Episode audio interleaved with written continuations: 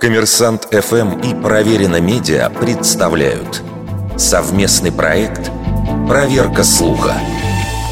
Правда ли, что смех продлевает жизнь?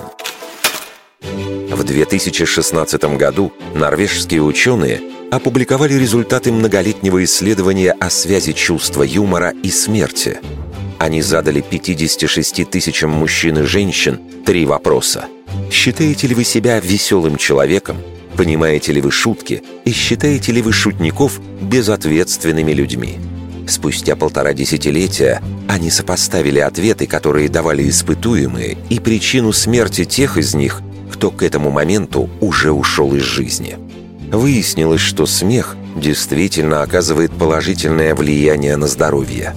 У веселых женщин риск смерти от сердечно-сосудистых заболеваний оказался на 73% ниже, чем у тех, кто считал себя грустными, а от инфекций на 83%.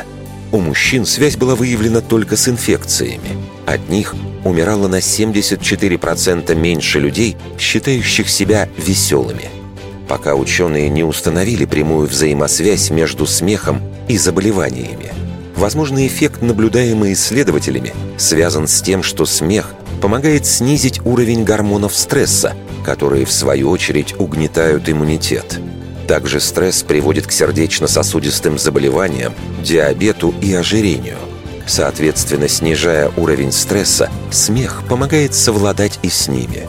Не случайно во многих странах мира в детских больницах можно встретить клоунов.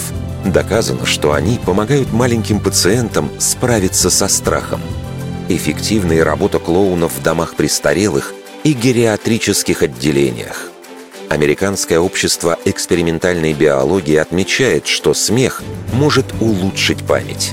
А кардиологи заметили, что люди с болезнями сосудов и сердца смеются почти вдвое реже, чем их здоровые ровесники. Анестезирующее действие смеха отмечают ученые из Швейцарии. Он может уменьшать боль и повышать болевой порог за счет выброса эндорфинов и снижения мышечного напряжения. Наконец выяснилось, что смех повышает шансы женщины забеременеть после процедуры искусственного оплодотворения. Исследование показало, что участницы группы, которые показывали выступления клоунов после процедуры, беременели на 16% чаще тех, кто сразу шел домой. Вердикт. Большей частью правда.